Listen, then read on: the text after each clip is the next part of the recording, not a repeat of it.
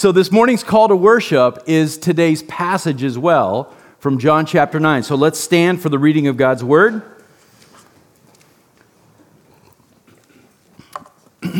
Listen carefully because this is our text for today. John 9, verses 1 through 12.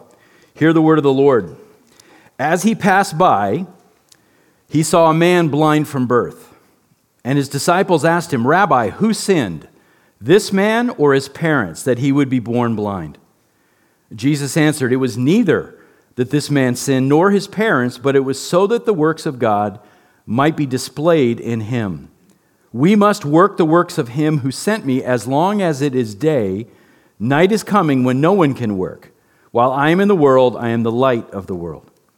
When he had said this, he spat on the ground and made clay of the spittle and applied the clay to his eyes and said to him, Go, wash in the pool of Siloam, which is translated sent. So he went away and washed and came back seeing. Therefore, the neighbors and those who had previously saw him as a beggar were saying, Is this not the one who used to sit and beg? Others were saying, This is he. Still others were saying, No, but he's like him. And he kept saying, I am the one. So they were saying to him, How then were your eyes open? And he answered, The man who is called Jesus made clay and anointed my eyes and said to me, Go to Siloam and wash. So I went away and washed, and I received sight. They said to him, Where is he? He said, I do not know. Let's pray together. Father, thank you for uh, gathering us in this place this morning, Lord. We know that none of it is by accident, that it is by design that we are together in this place, Lord. We are so grateful that you are here and that you're, you're listening to us pray, that you love us enough to incline your ear towards us. And so this morning, God, as we look at this passage, I pray that you will soften our hearts, that you will till that soil in our hearts to see and hear the things that we need to see and hear. For your glory and our good, we pray. Amen. Go ahead and have a seat if you would. Okay, so I'm aware of the meme that was going around uh, social media yesterday, and that's about right. Uh, it's been since early October that we were in the Gospel of John, and we're back. So thank you for your patience in that. Uh, but I also want to say this as well, just reflecting over the last three plus months, that for the sake of balance, it is good when a church looks at Scripture both from a macro and a micro level. And we've been able to do that recently. In our last two series, first our, our Reformation series and then our Advent series, we had a chance to fly really high over church history, over the great dispensations that we see in Scripture, and, and to see things from 30,000 feet, to see the big picture that God is working in human history. We also had a chance over the last two weeks to look at some pretty lofty ideas, to talk about the necessity of prayer, and then to look at God's biblical truth about sexuality and gender. Those are big topics. So we've done a lot of macro recently, and that's good. But now it gives us a chance to come back into John and to go micro and to focus our attention on the details of Jesus' ministry while he was on the earth.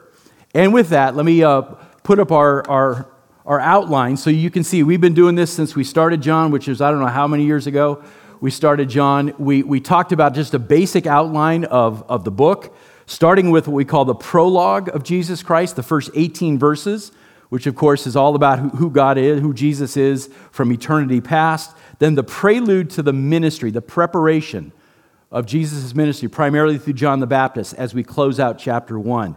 Then we have this massive section in the middle, uh, chapters 2 through 12, the public ministry of Jesus. And in that public ministry, we get the seven signs that John is famous for.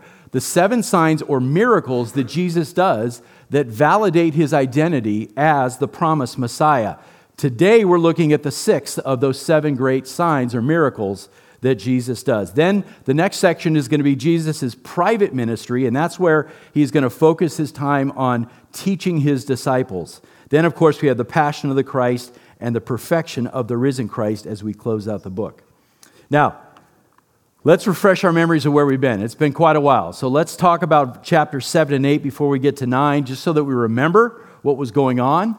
When we were in chapter 7, you might recall Jesus was up in Galilee and he made this decision to go to Jerusalem to participate in the Jewish festival of tabernacles or the Feast of Booths. And we talked a lot about that back in October because of the, the meaning behind this particular feast. Some of Jesus' most important statements are made during the Feast of Tabernacles, and the imagery that he uses comes out of the meaning behind the Feast of Booths. For example, I described for you the very famous water ceremony that took place each day during the feast with much pomp and circumstance, with the, the priests and everything. This water ceremony, this water is scooped up and poured on the altar. And then Jesus, on the last day, the great day of the feast, it says, he stood up in the temple courts. With that water ceremony in mind, he said, If anyone is thirsty, let him come to me and drink. Saying essentially, look, the feast is over. There's no more ceremony. There's no more pouring the water on the base of the altar. I have the water that you need. And then he went on to speak, as he had previously uh, in Samaria, about this idea that anyone who trusts in me, living water will flow out of him or her. That was chapter 7. Then in chapter 8, we were reminded about these four huge menorahs that were set up in the center of the temple during the Feast of Tabernacles. And the glow from these lights, it was said, lit up the entire city of Jerusalem. And the people celebrated. They would carry torches and they would dance and they would sing in the, in the courts of the temple. And just like the water ceremony, there was a connection to Israel's history. The lights represented the pillar of cloud by day and the fire by night when Yahweh protected and guided his people Israel through the wilderness. But then when the feast was over, once again, Jesus stands up, again with these, these massive lights in the fresh in their minds. He says, What? I am the light of the world. I am the light of the world. He who follows me will not walk in darkness, but will have the light of life. So these two great symbols, right? Living water and the light of life. These two huge moments in the ministry of Christ that come out of the Feast of Tabernacles. Now, as we wrapped up chapter 8 back in October, we finished with this very famous section, and let me just read a few verses from it because this is important to see how chapter 8 ends. You'll probably recall. Jesus says to this Jewish crowd, and remember, the crowds are growing more hostile now.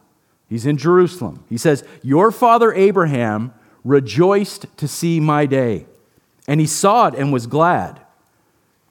And the Jews must have scratched their heads, and some of them said, You're not even 50 years old, and you've seen Abraham? Jesus said to them, Truly, truly, I say to you, before Abraham was born, what? I am. Identifying himself as Yahweh, I am.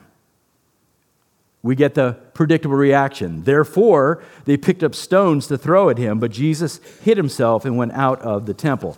That is where we left off in chapter 8. So, everybody still have, do you have John 9 in your laps yet? Good. I didn't have to tell you. That was wonderful. Good job, guys. Here's what I want to do in the first half of the message I want to, I want to look at these 12 verses, this healing narrative, from two distinct perspectives. And the reason why we're going to take extra time today to go through this story in detail is because this healing story is the basis for the entire chapter, chapter 9 of John. So we're going to look at it very, very deeply. First, let's try to put on the sandals of this blind man. Let's try to put on the sandals of this blind man and feel and hear the story from his perspective. Now, there are many birth defects and disabilities that can strike a person. And we're going to talk about disabilities and God's plan on the second half of the message. But for now, understand that blindness is a very, very heavy burden, and especially in the ancient world. Blindness cuts a person off from so many of the very simple pleasures that the rest of us enjoy, that, that we take for granted. It makes everything in life just so much more difficult. And perhaps worst of all, it locks a person into a very narrow world of just their own. And so today, as technology has grown, we've been able to develop certain things that lessen that burden. But in the ancient world, there were no tools to help this man navigate his way through life. So if you were blind in the first century in Jerusalem, you'd be hopelessly dependent upon other people. No way to earn a living, no way to have a family of your own. You would end up, as this man did, having to beg for alms just to survive, relying upon the charity of others. And you can only imagine how devastating this would be to a man's image of himself. How hard you'd have to fight to overcome constant depression and loneliness, the hopeless feeling that you would have. People walking by you day after day, not even noticing you. Not even noticing you. You sort of disappear into the landscape of a city like Jerusalem. No meaningful social interactions, almost no physical contact with other people, just an outcast to be stepped over and ignored. Now, it's very possible that this man stationed himself somewhere outside the temple. That would have been a good spot to choose so that some of the worshipers coming by might, might throw him a scrap of something. And so on this particular day, he makes his way to his spot, and maybe this was his designated spot. It's even possible that he was in the very spot that he would have to sleep in every single night. Every single night. Keep in mind that most beggars have an advantage when they can see their targets. Think about that. They can spot a regular giver coming their way. They can make eye contact with somebody and, and, see if they're sympathetic. It's a huge advantage over somebody who is blind, who has to rely on their hearing to what's going on around them. So try to picture the scene on this day. This blind man is sitting there, hopeless, dejected, and he hears footsteps coming his way, and then something that gives him hope. The footsteps stop nearby. There's no doubt he sensed that. And in his mind, he says, I've actually been seen by somebody. What a revelation. And then he hears a conversation take place about sin, about his sin, about his parents' sin. And someone is referring to one of the guys in this group as a rabbi. Now imagine how many disparaging comments this man had heard over the years of his begging. In general, people who are blind from birth, they develop greater hearing than the average person. So this man has heard a lot, and much of it probably not kind. So as this conversation continues, you can imagine how he's feeling about it. Is this just more cruelty from another group of people who want to use me as an object of their curiosity, an object of their scorn? On the other hand, maybe he thought, well, at least they've stopped. It's possible I'm going to get a handout here. And then suddenly he can sense that one of the men has drawn very close to his face and he hears him spit. Now, it's possible that he, he reacted to that because my guess is he'd been spat on before. So to suddenly have this person draw near you and spit probably shocked him a bit. But the spitting man, he does something on the ground after that. And before he can figure out or discern what's really going on, two clumps of mud are applied to his eyes. What was he thinking? Suddenly, boom, he feels the pressure and this mud on his face.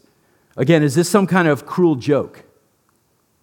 Did this group of men stop to mock me by doing this? Or is it possible that he felt Jesus' touch as friendly and reassuring? We don't know for sure. Did the weight of the clay give him some sense that maybe whatever was happening to him was something that was going to be good?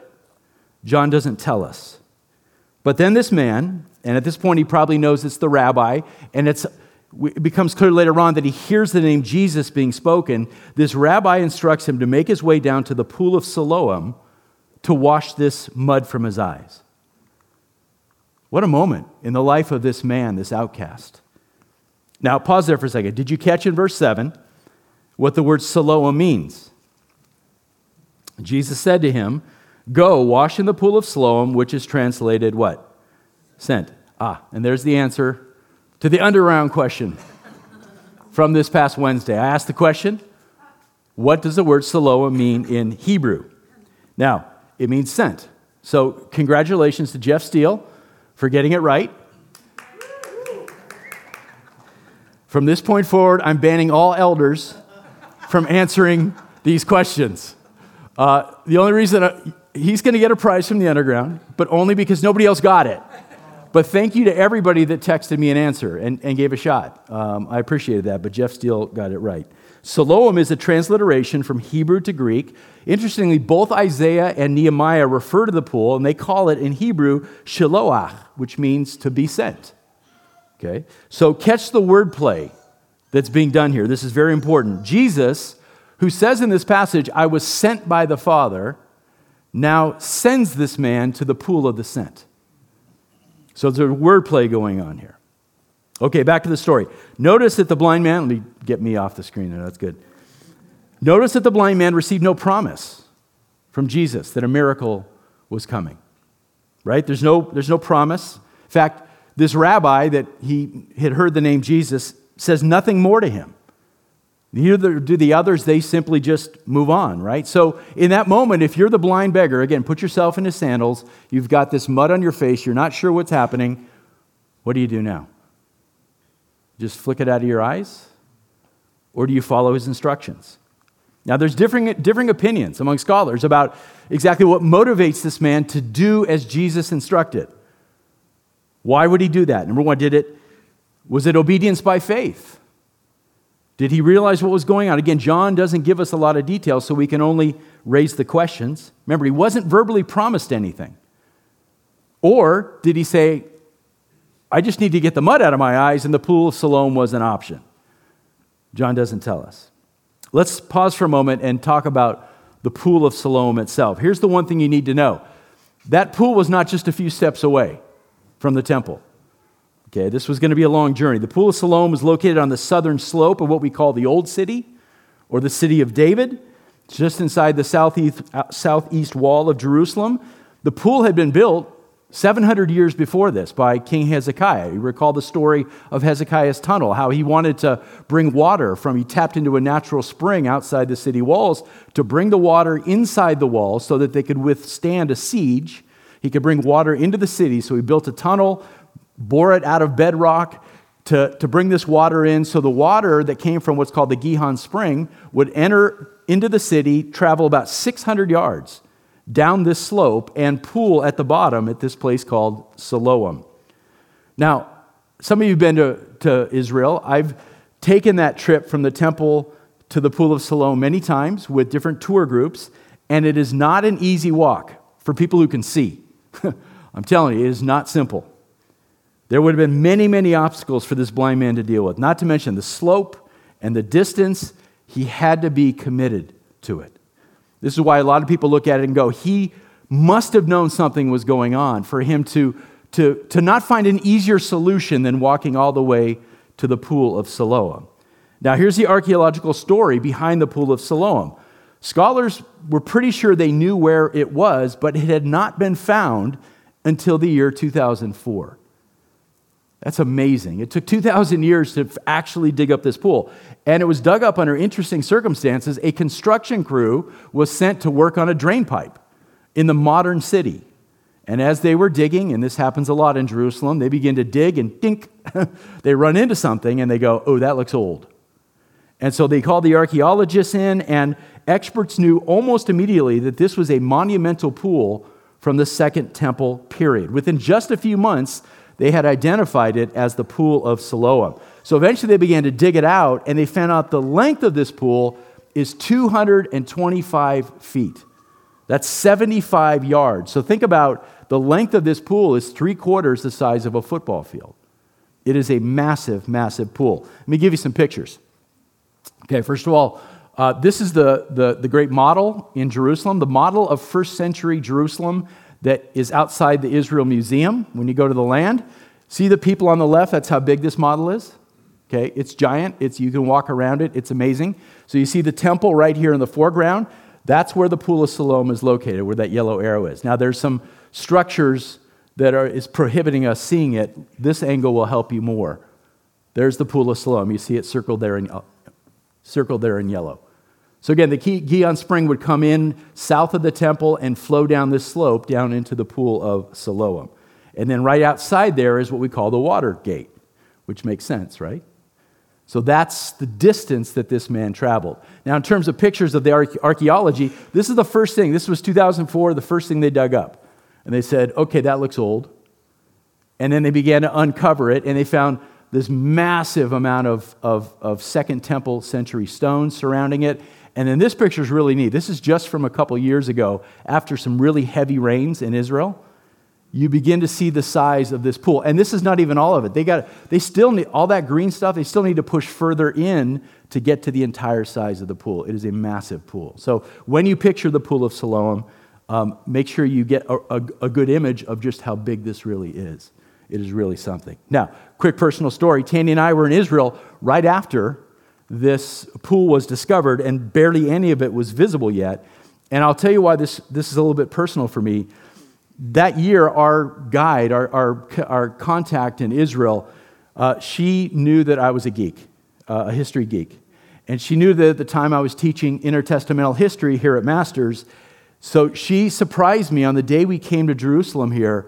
She introduced me to the head of the dig, the archaeological dig uh, representing Israel, and got me behind the barriers of the dig to meet him and to tour the site, which was amazing. It was literally the biggest nerd moment of my life.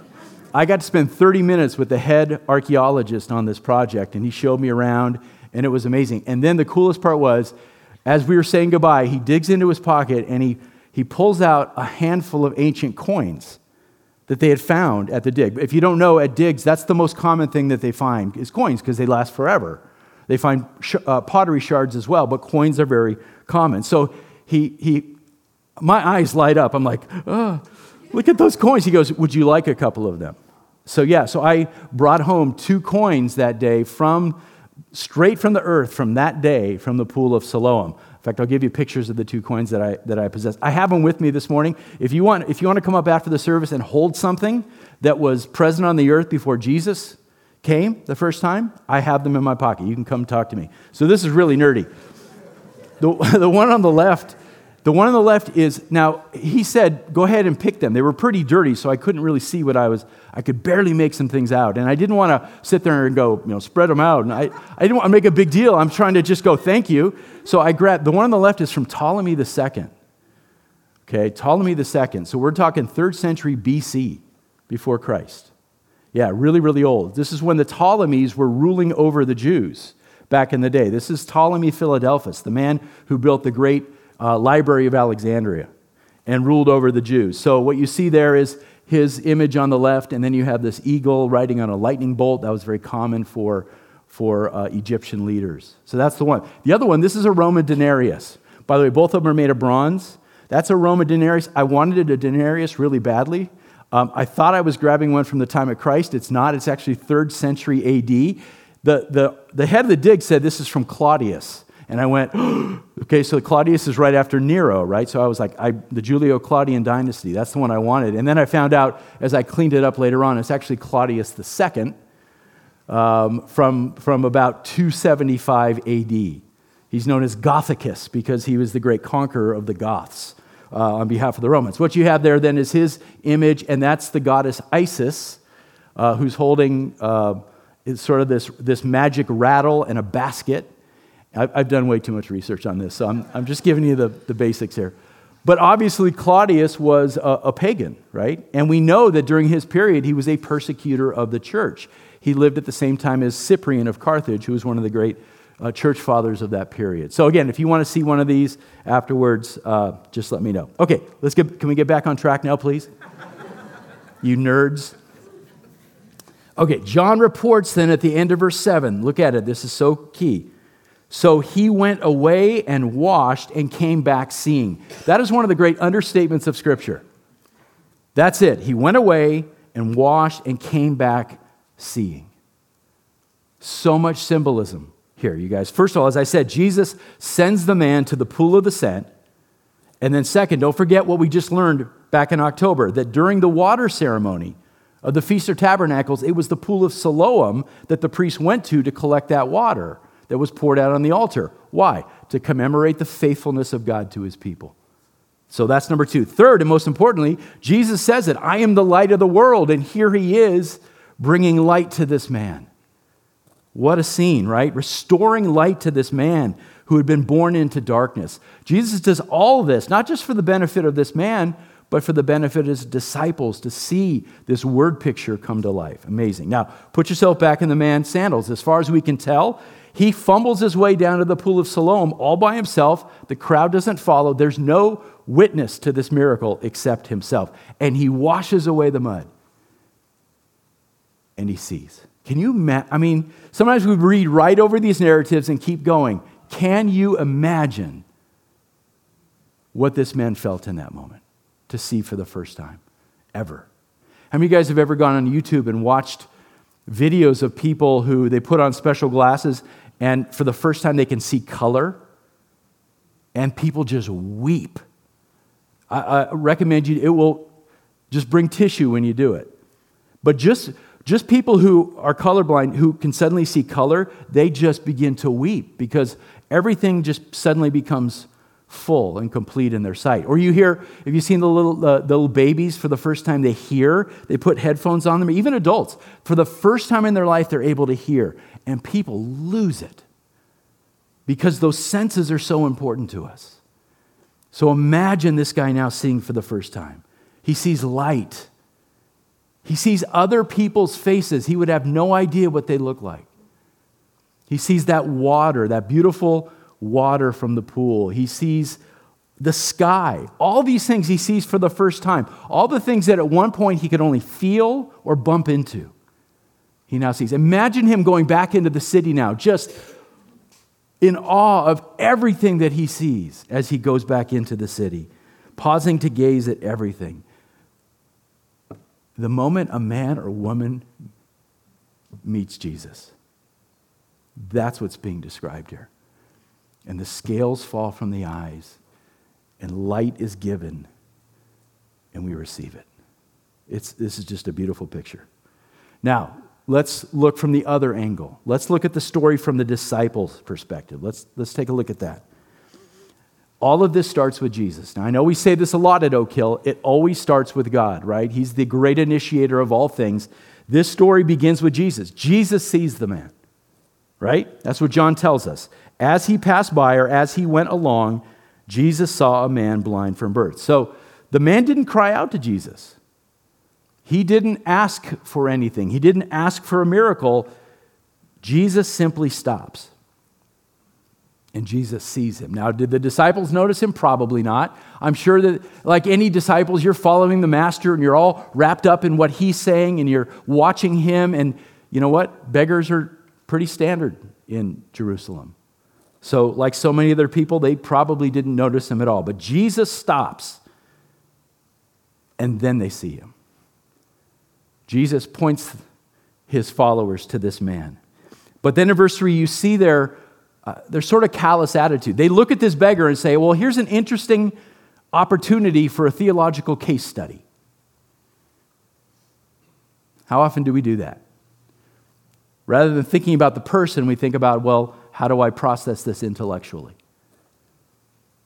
Rabbi, what caused this blindness?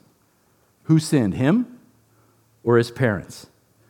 And so, behind their question is a very common understanding in, in ancient Israel this idea that there is a direct correlation between sin and suffering.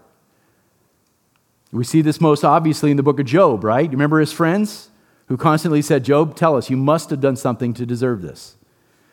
To most Jews in the first century, this man would not have been politely called disabled, would not have been politely called unfortunate. He was to be scorned as a sinner who was getting what he deserves.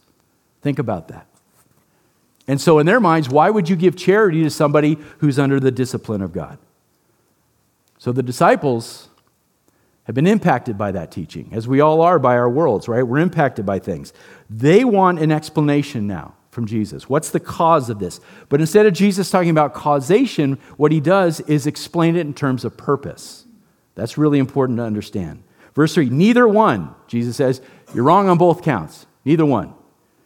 Here's the key statement This blindness was given so that the works of God might be displayed in him. Underline that in your, t- in your Bibles, highlight it. This is so important. Jesus explains it in terms of purpose. So, the key to unlocking this theological case study is not necessarily a past cause, it's a future purpose that God has. That is key to understand. The question that everybody wants to talk about in the story, we sometimes walk right past that, which I think is the most important part of the text, but everybody wants to talk about the mud and the spit. Why the mud and the spit? It's such an unusual way to heal, isn't it? Why not just speak a word of healing? Jesus has done that already. If we remember back in chapter 5 at the pool of Bethesda, different pool, he said to the lame man, Get up and walk. It was just with a word this guy was healed. But not here. Here, Jesus involves saliva, dirt, and water. And it appears to the reader that Jesus doesn't like to fall into predictable patterns. You never see him using the same means or the same method when he heals. Four times in the gospel, by the way, he heals blindness, but never in the same way. And this one is very, very unique. Obviously, Jesus, who's the very Son of God, isn't restricted in the ways that he can heal, right? He doesn't need physical props to do miracles. And the healing he brought was not from some type of you know, magical uh, amulet or spell or process or anything. It's just the power of God. But this is the way he chooses to do it. Now, this is speculation, but to me, what this, the part of that is it sends the message that Jesus approaches each one of us as individuals in our own unique way. Think about all the different ways that we've been saved. Every story here is absolutely unique in how we met Jesus and how he saved us. And here we see in every miracle situation, he's going to tailor the way he does miracles to the individual. To me, that's very, very comforting. He doesn't just see you as some mass body, he sees you as individual believers who are then brought together into a body. But he approaches us, each of us individually. What we do see plainly in the text is Jesus' motivation, verses 4 and 5. Jesus says, Look, guys, we must do the works of him who sent me, including this work right here with this blind man. We must do these works as long as it is day, because night is coming when nobody can work. While I am in the world, I'm the light of the world. Now, notice the pronouns. Look at verse 4. We must do the works of God. Jesus says, Look, I'm going to do this work. I go before you. I give you the example, but this is a we thing. As my disciples, you too must work while it's daytime, because night will come for you as well. A true disciple of Jesus is not a spectator, he's a worker. And Jesus is almost, he's projecting almost a post resurrection mindset here to say, guys, my nighttime is coming. I'm going to pass away, right? I'm going to die. He doesn't yet talk about resurrection and all that, but someday you're going to have to do these works because you're my followers. So we need to do God's work while we can, while it's daytime, before night comes, right? Jesus is hinting here that my time is short, but there's also this. It's also, time is also short for Israel right? The kingdom of God promised through the prophets has dawned, and while Jesus is still walking the earth, there is still time for Israel, but that time is drawing short. So Jesus instructs the man now to go and wash at the pool of Siloam, right? And he and his disciples keep going, right?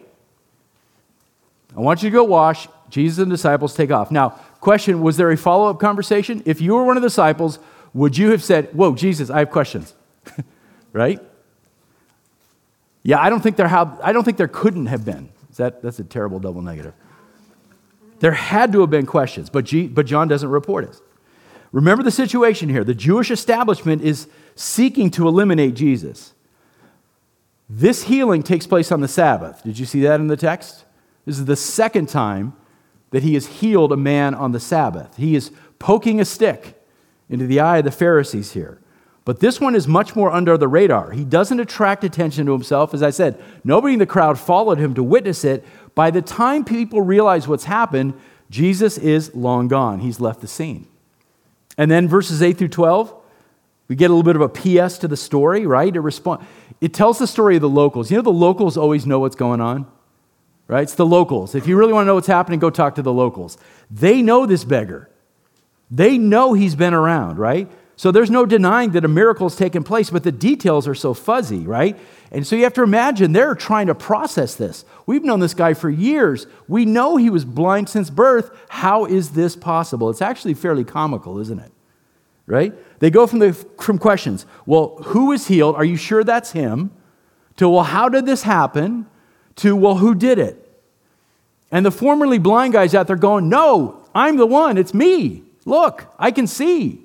Almost like he's got to he's got to sell people because they're so disbelieving. He's like, "No, I'm the one." But I don't even know how it happened. And you can picture people going, "Well, tell us." He's like, "Well, this guy came by, put mud on my eyes. I washed in the pool of Siloam. I, his name's Jesus. That's all I know. I don't know where he is.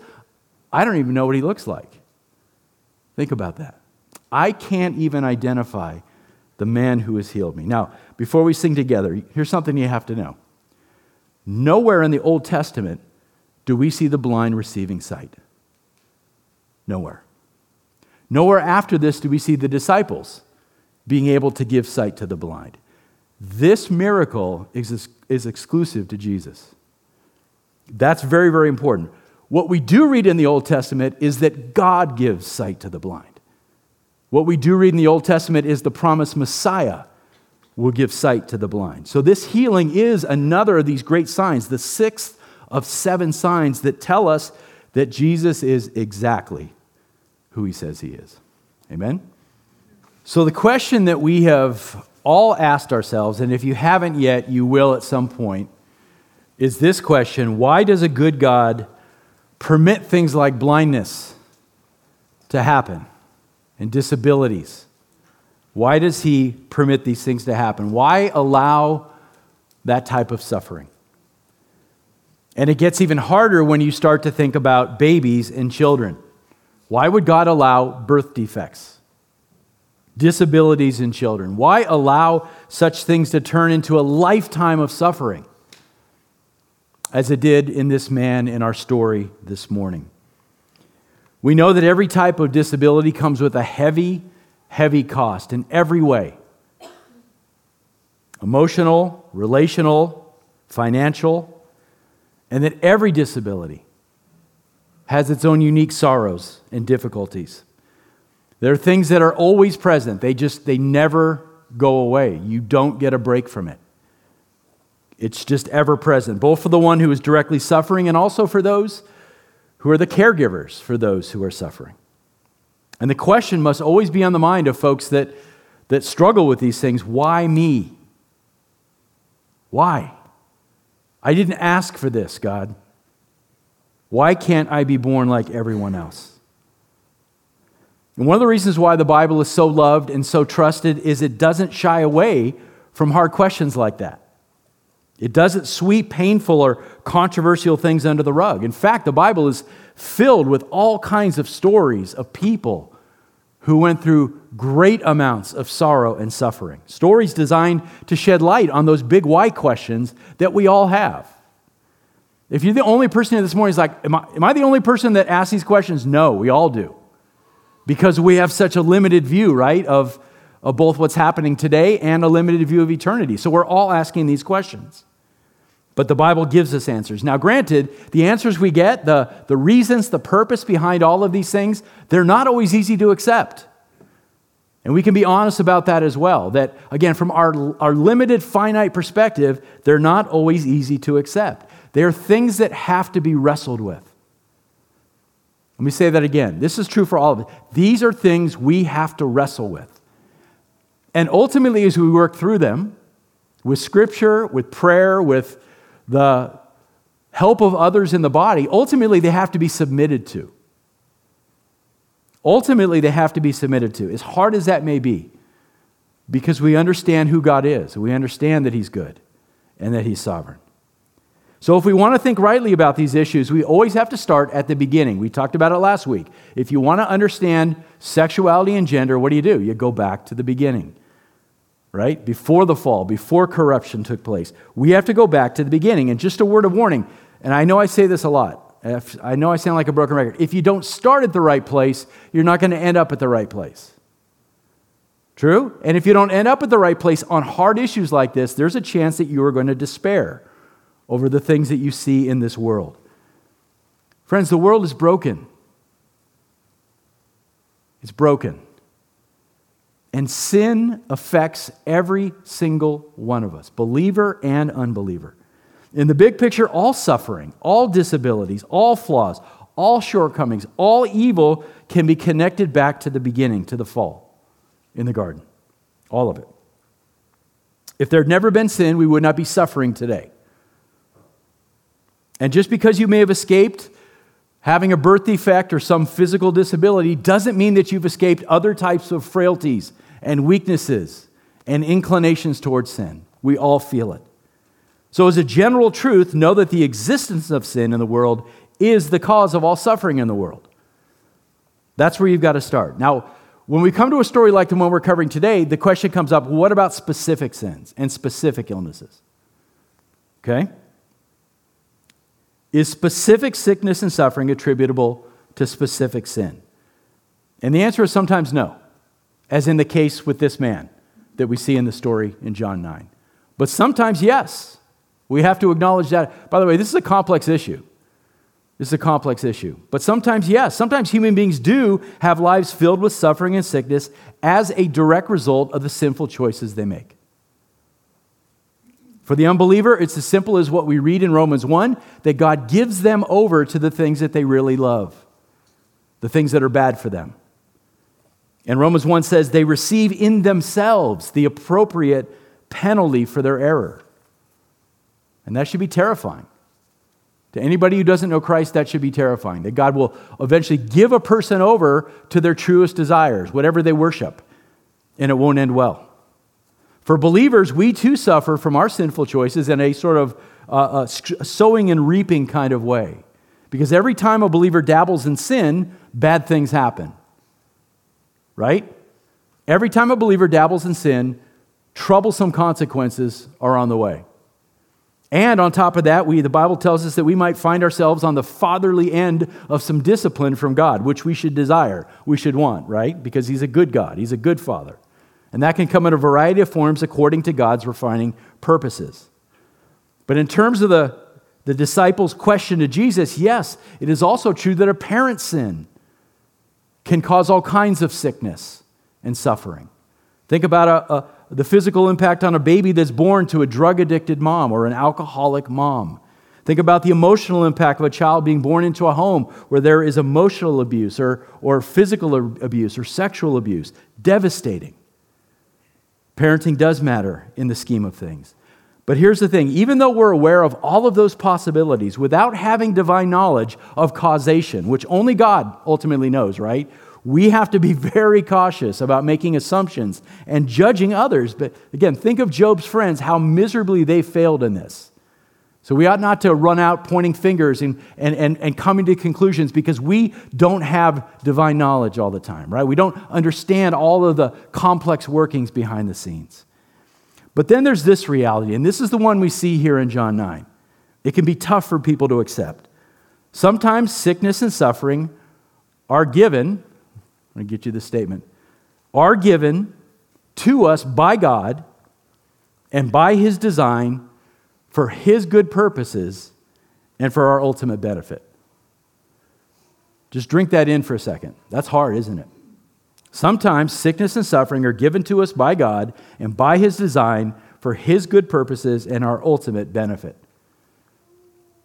I'll give you a couple of examples. Paul's thorn in the flesh is a really, really good example. We don't exactly know what that thorn was that God put, God gave it to him, right? You're like, wait, hold on, Paul. I mean, find, other than Jesus, find me a better Christian.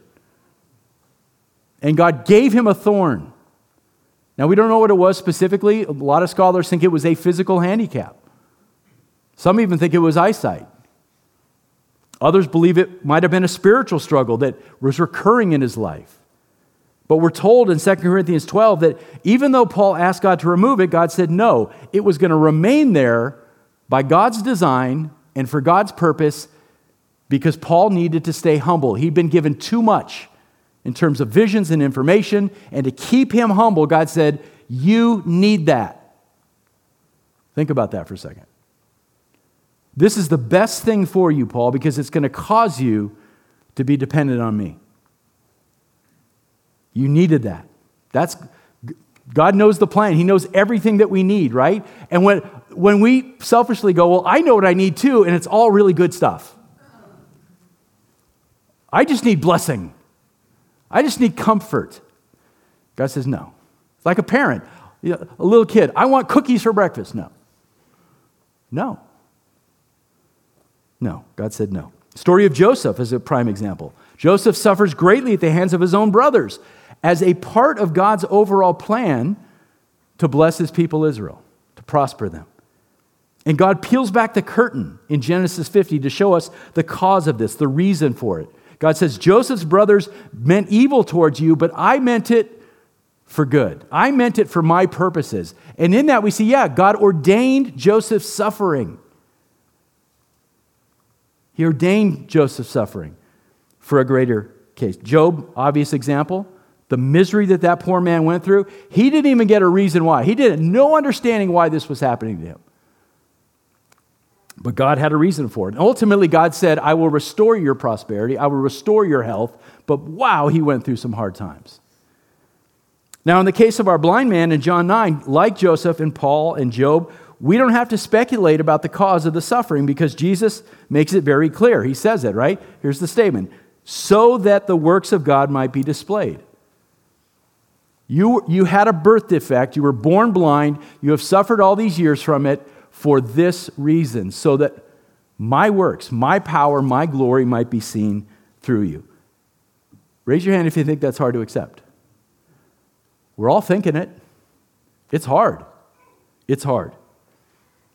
Now, some people really struggle. People will affirm the story of Job, people affirm the story of Joseph and Paul. But the idea that God wills that a, a, baby would be born blind, that a child would suffer this way, so that God could show himself at some future time, for some people, they're like, that's a bridge too far. I can't take that. But that's exactly what Jesus said. This is the tension, right?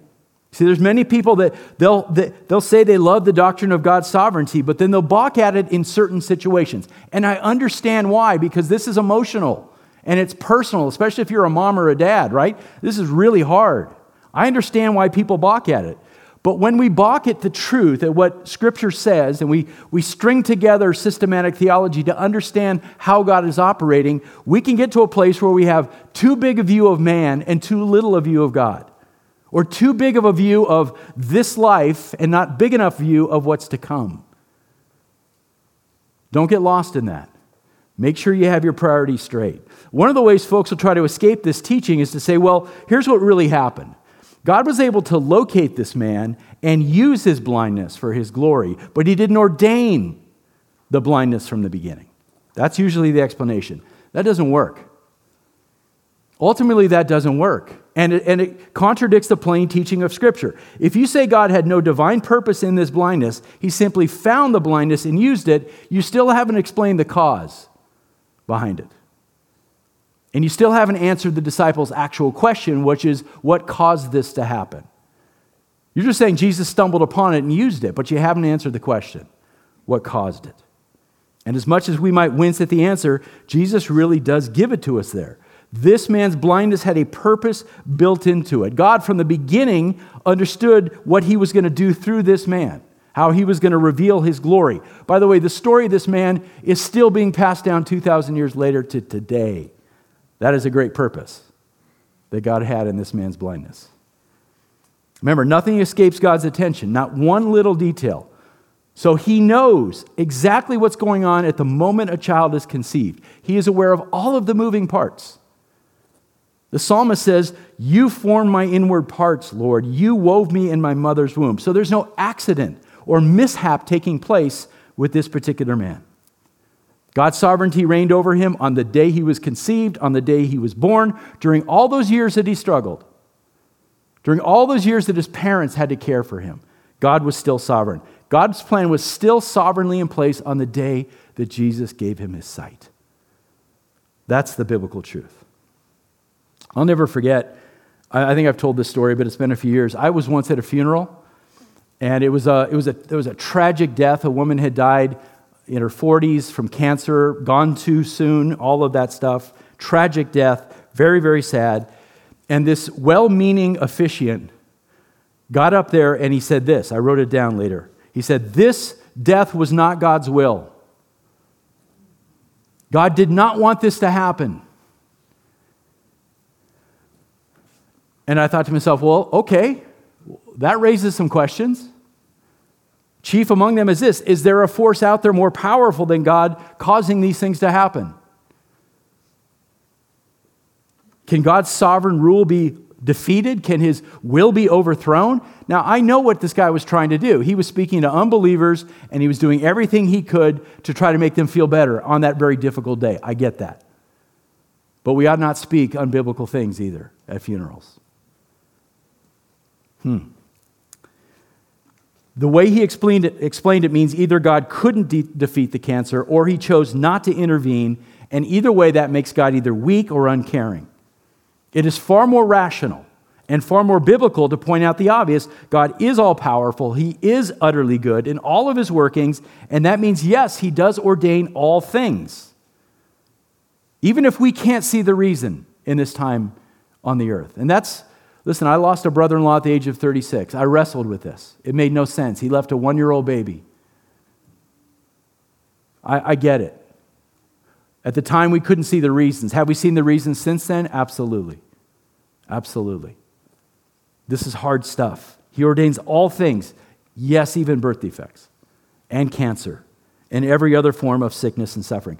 Listen, Scripture, I'll give you a couple passages that, again, wrestle with these things. Isaiah 45, God says, I am the Lord, there is no other, the one forming light and creating darkness, causing well being and creating calamity. I am the Lord who does all these. Exodus, Yahweh says to Moses, Who has made man's mouth? Or who makes him mute or deaf, or seeing or blind? Is it not I, the Lord? It is. It is. Now, God's not the efficient cause of sin. I, again, I'm, now I'm going to make the, the very important theological distinction. He's not the efficient cause of sin, we are human beings. But in granting Adam and Eve a will of their own and in ordaining that they would fall into sin, God has both decreed the effects of the fall and in his mercy limited the effects of the fall. All of it's under his control. So the blindness is for God's glory. The thorn in the flesh is for God's glory. The calamities of this life, yes, are for God's glory. He is always sovereign, he is always at work. Paul understood that. This is how Paul, when you read Paul's perspective on life and death, it blows you away. For Paul, God was very, very big, and this life was nothing compared to what he expected to find after death. That's why he said, momentary light affliction. This is a guy who went through way more than anybody in this room. momentary light affliction is producing for us an eternal weight of glory far beyond all comparison, he wrote. Do you believe that? So here's where we have to get God is good and glorious when he heals. Amen? Just like he did with this man in John 9. God is also good and glorious when he chooses not to heal, but gives us grace sufficient to bear up under that trial. Period. And then let me go a step further. Because when we talk about these things, we often talk about, oh, how hard this is and how hard it is on disabled people. Can I just say, that God has not only given us grace to endure these things, but to shine through them. And that we sometimes forget that disabled people live incredibly joyful lives, sometimes more joyful than the rest of us. I'm going to share a few examples of that. People with disabilities often develop inner qualities of peace and joy and strength that we don't develop, those of us who don't have that disability.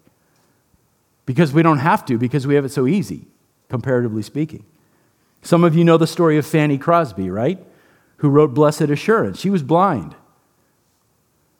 And when she was eight years old, eight years old, she wrote this Oh, what a happy child I am, although I cannot see. I am resolved that in this world contented I will be. How many blessings I enjoy that other people don't. To weep in sight because I'm blind, I cannot and I won't. She lived 94 years on this earth with that beautiful spirit always intact.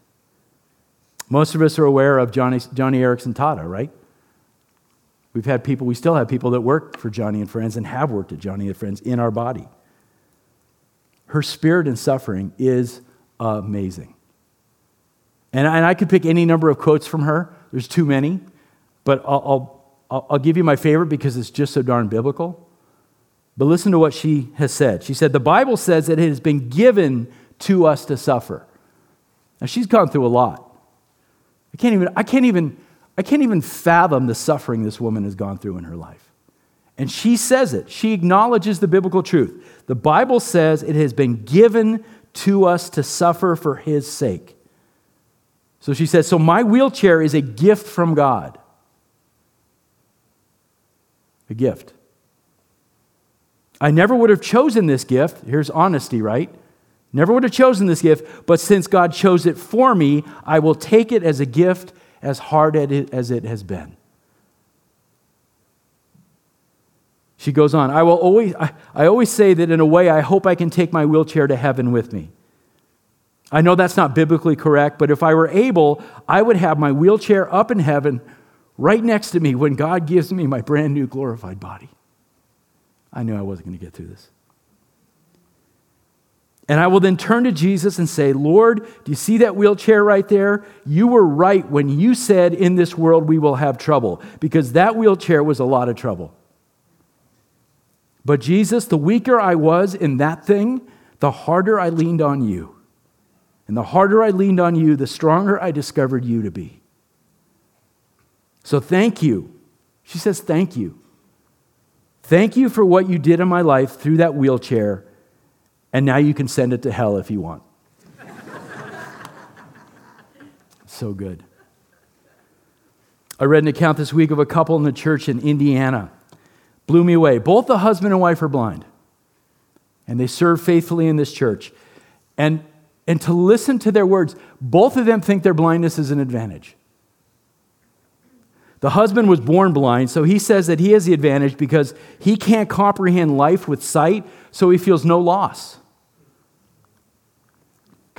I feel about this big when I hear that, right?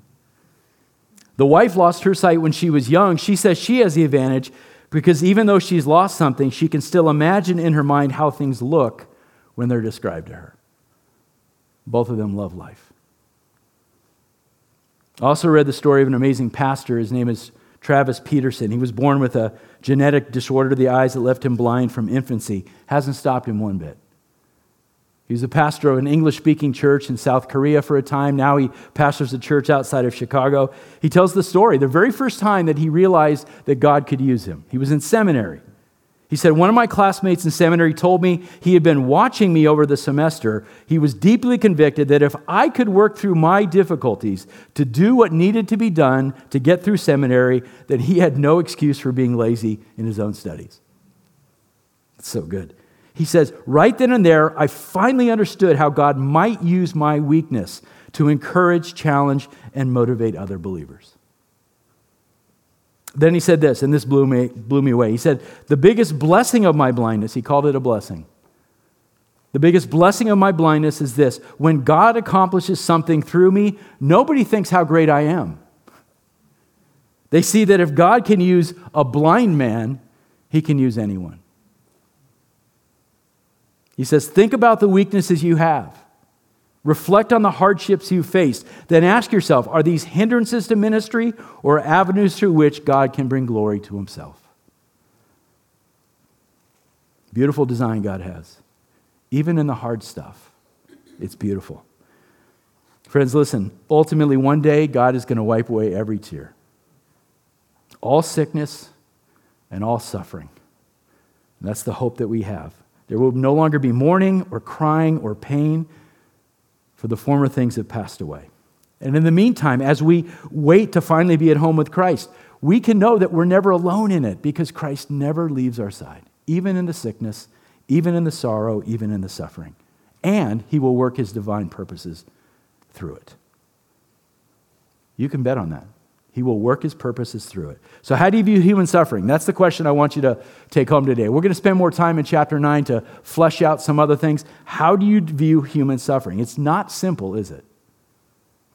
How in the past have you interpreted your particular challenges?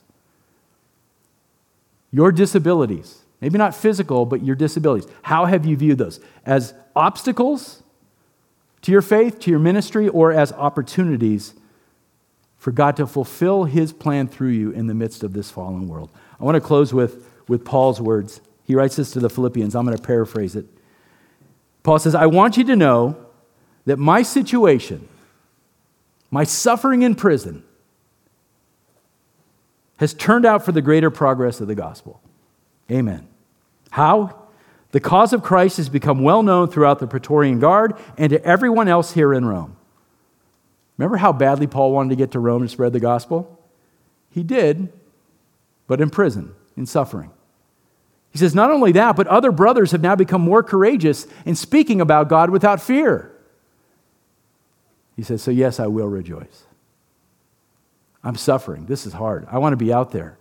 Being in prison is no fun, but I will rejoice For I know that with all boldness Christ will be exalted in my body, whether by life or by death, and for me to live as Christ and to die as gain. Friends, that, as Christians, is our unique perspective on the world. Nobody else thinks that way. That's our unique perspective. It's not easy. I'm not, don't walk away and go, boy, Jeff made this whole suffering thing seem really easy. It's not. But yes, life in this world can be very hard. For some, it can be unfathomably difficult. Paul knew that. Paul lived that.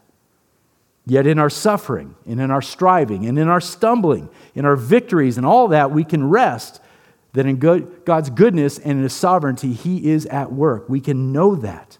So don't despair. Whatever you see out there in the world, whatever questions come up, whatever you might be wrestling with, do not despair in the days that you're given on the earth. The light of the world has chosen you, and He's given you light. So see His hand moving in your life. See how He's shaping you. See what He's calling you to. And watch to see how His, his purposes in your disability unfold. And know that someday He will wipe away every tear, and by faith, we will enter into the joy of our salvation. That's the big picture. Let's pray. God, it's not always, uh, it's not always, easy, Oh, not always easy for us down here. You know that. You took on flesh. You walked down here. You sympathize with our weaknesses. I know that you know this, Lord, but sometimes we're down here and we just cry out, Lord, what's going on? And why are we going through these things? And why does it have to be so hard? I'm just so grateful, Lord, that in your word you've given us the light that we need to say, this is what's happening. God is at work.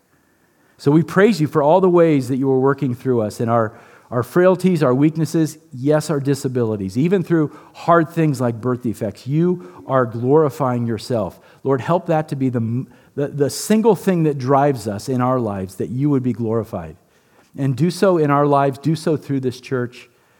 And Lord, even as we come back to sing now, that you would be present in our praises as we lift our hearts to you. Thank you for this morning. In Jesus' name we pray. Amen.